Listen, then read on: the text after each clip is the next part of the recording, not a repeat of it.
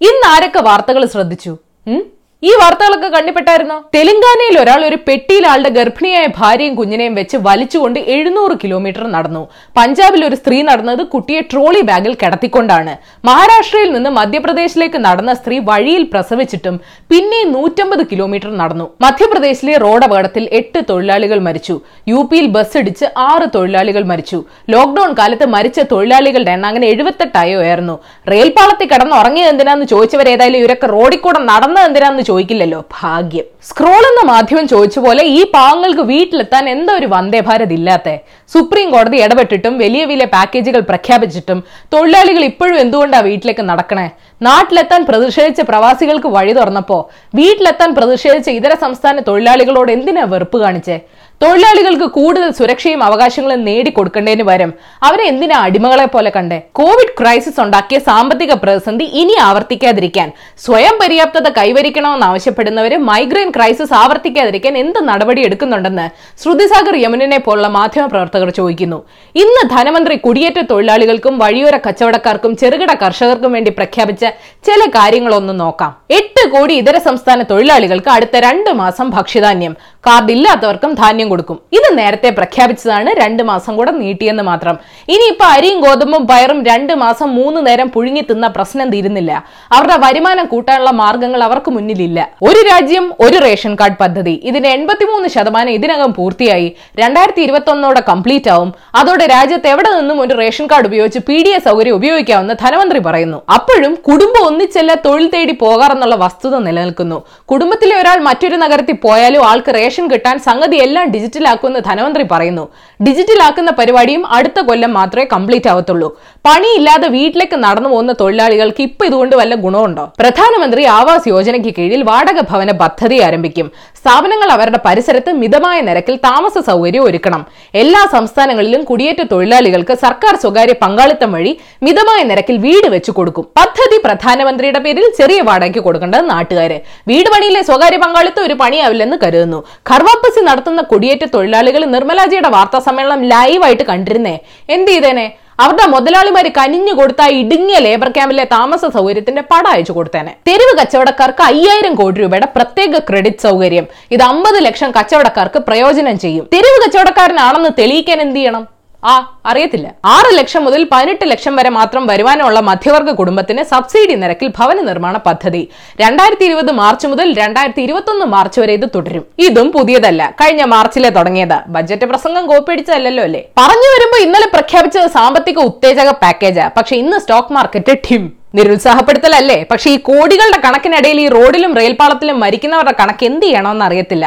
മാധ്യമപ്രവർത്തകൻ പി. സായിനാഥ് പറഞ്ഞ പോലെ എല്ലാത്തിനും പൂട്ടിടാൻ നാല് മണിക്കൂർ കൊടുത്തിട്ട് അവർ പെട്ടിയെടുത്ത് ഇറങ്ങിയെങ്കിൽ അവർക്ക് സർക്കാരിനെയും അവരുടെ ഫാക്ടറി ഉടമകളെയും വീട്ടിൽ ബോറടിച്ചിരിക്കുന്ന അപ്പർ മിഡിൽ ക്ലാസ്സിനെയും വിശ്വാസം ഇല്ലാത്തതുകൊണ്ടാണ് പണം ഉള്ളവനും ഇല്ലാത്തവനും ഈ രാജ്യത്തെ രണ്ട് നിയമമാണ്. ഈ യാഥാർത്ഥ്യത്തിലേക്ക് കണ്ണു തുറന്ന് നോക്കുന്നവരെ പലായനങ്ങൾ തുടരും.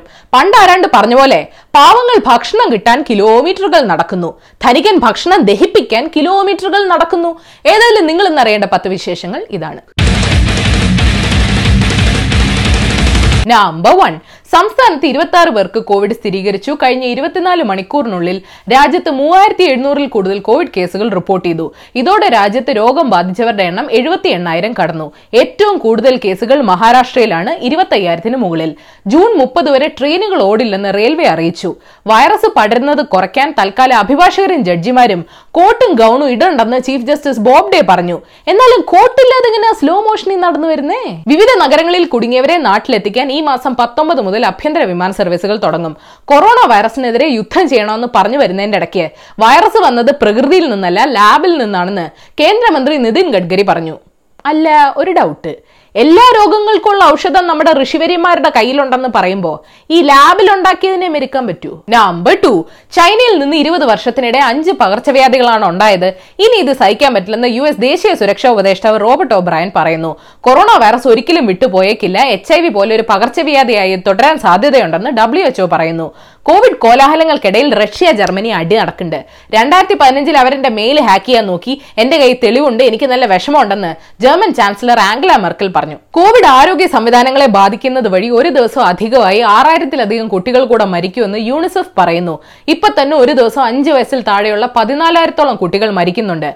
എബോള വൈറസിനെ കണ്ടെത്താൻ സഹായിച്ച വൈറോളജിസ്റ്റ് പീറ്റർ പൈറ്റിനെ കോവിഡ് ബാധിച്ചപ്പോ കഷ്ടിച്ചാണ് ആശാൻ രക്ഷപ്പെട്ടതെന്ന് വാർത്തയുണ്ട്. കണ്ട അങ്ങേർക്ക് പോലും രക്ഷയില്ല. നമ്പർ ത്രീ യുവതി യുവാക്കൾക്ക് താല്പര്യമുണ്ടെങ്കിൽ മൂന്ന് വർഷത്തെ സൈനിക സേവനം നടത്താനുള്ള അവസരം കൊടുക്കണമെന്ന് കരസേന പറയുന്നു. രാജ്യത്ത് അൺഎംപ്ലോയ്മെന്റ് ഉണ്ട് സൈനിക തസ്തികകൾക്ക് ഒഴിവുണ്ട്. സോ ടൂർ ഓഫ് ഡ്യൂട്ടി എന്ന പദ്ധതി വഴി ഓഫീസർ ജവാൻ എന്നീ തസ്തികകളിലേക്ക് നിയമനം നടത്താമെന്ന് കരസേന പറയുന്നു. ഫിസിക്കൽ ഫിറ്റ്നസ് വേണേ. പബ്ജി കളിച്ച് ചിക്കൻ ഡിന്നർ കിട്ടിയതൊരു യോഗ്യതയല്ല. നമ്പർ ഫോർ ബാങ്കുകൾക്ക് കൊടുക്കാനുള്ള മുഴുവൻ കാശ് ഞാൻ അടച്ചു തീർക്കാൻ എന്നെ ഒന്ന് വെറുതെ വിടാവോ എന്ന് വിജയ് മല്യ വീണ്ടും വീണ്ടും ചോദിക്കുന്നു. സർക്കാരോ ബാങ്കുകളോ പക്ഷെ മൈൻഡ് ചെയ്യുന്നില്ല. കഴിഞ്ഞ ദിവസം പ്രധാനമന്ത്രി പ്രഖ്യാപിച്ച ഇരുപത് ലക്ഷം കോടി രൂപയുടെ സാമ്പത്തിക പാക്കേജിനെ ട്വിറ്റർ വഴി ആശാൻ പുകഴ്ത്തുകയും ചെയ്തു.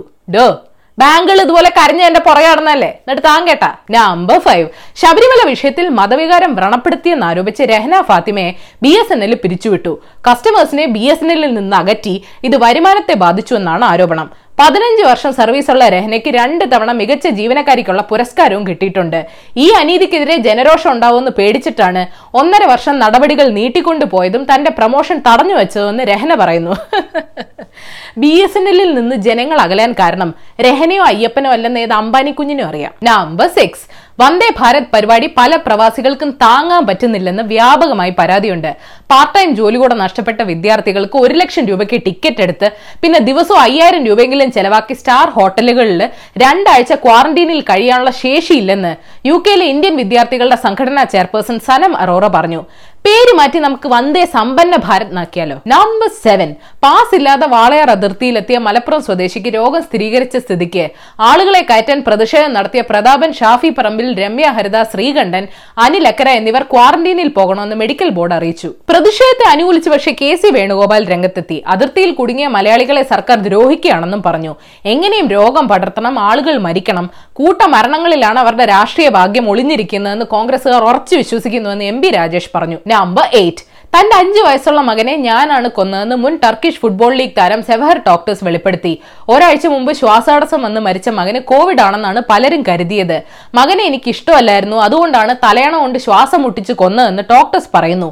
ഫുട്ബോൾ തലക്കടിച്ച് വട്ടായതാണോ? നമ്പർ നയൻ ഷൗമി എന്ന പ്രശസ്ത ടെക് കമ്പനിയുടെ CEO Lei Jun Chinese social media വെബ്സൈറ്റായ വീബോയിൽ പോസ്റ്റ് ചെയ്യാൻ ആപ്പിൾ ഐഫോൺ ഉപയോഗിച്ചത് വാർത്തയായി. തനിക്ക് ഇഷ്ടപ്പെട്ട ചില പുസ്തകങ്ങൾ റെക്കമെൻഡ് ചെയ്ത സമയത്ത് ഐഫോണിൽ നിന്നാണ് പോസ്റ്റ് ഇട്ടതെന്ന് തെളിഞ്ഞു കാണായിരുന്നു. കക്ഷി സംഗതി ഉടനെ ഡിലീറ്റ് ചെയ്തു. പിന്നെ ഷവമി ഫോണിൽ നിന്ന് റീപോസ്റ്റ് ചെയ്തു. യൂസഫ് അലി ലുലുവിൽ നിന്നാണോ പച്ചക്കറി വാങ്ങണേ? കല്യാണരാമൻ കല്യാണിൽ നിന്നാണോ സ്വർണം വാങ്ങിക്കണേ? എനിക്ക് പറയണം നമ്പർ ടെൻ അയ്യോ നമ്പർ ടെൻ ആയോ? നിങ്ങൾ അറിയേണ്ട കുറച്ച് ലോകവാർത്തയോടെ പറയാം. ന്യൂസിലൻഡിൽ ലോക്ക്ഡൌൺ നിയന്ത്രണങ്ങൾ കുറച്ചതിന് പിന്നാലെ കടകൾ തുറന്നത് വലിയ ജനത്തിരക്കുണ്ടാക്കി. മുടി വെട്ടാൻ ആളുകൾ പാതിരാത്രിക്ക് വരെ ക്യൂയിൽ നിന്നു. ലോക്ക്ഡൌൺ കാലത്ത് പൊല്യൂഷൻ കുറഞ്ഞത് വഴി ചൂട് കൂടാൻ സാധ്യതയുണ്ടെന്ന് ശാസ്ത്രജ്ഞർ പറയുന്നു.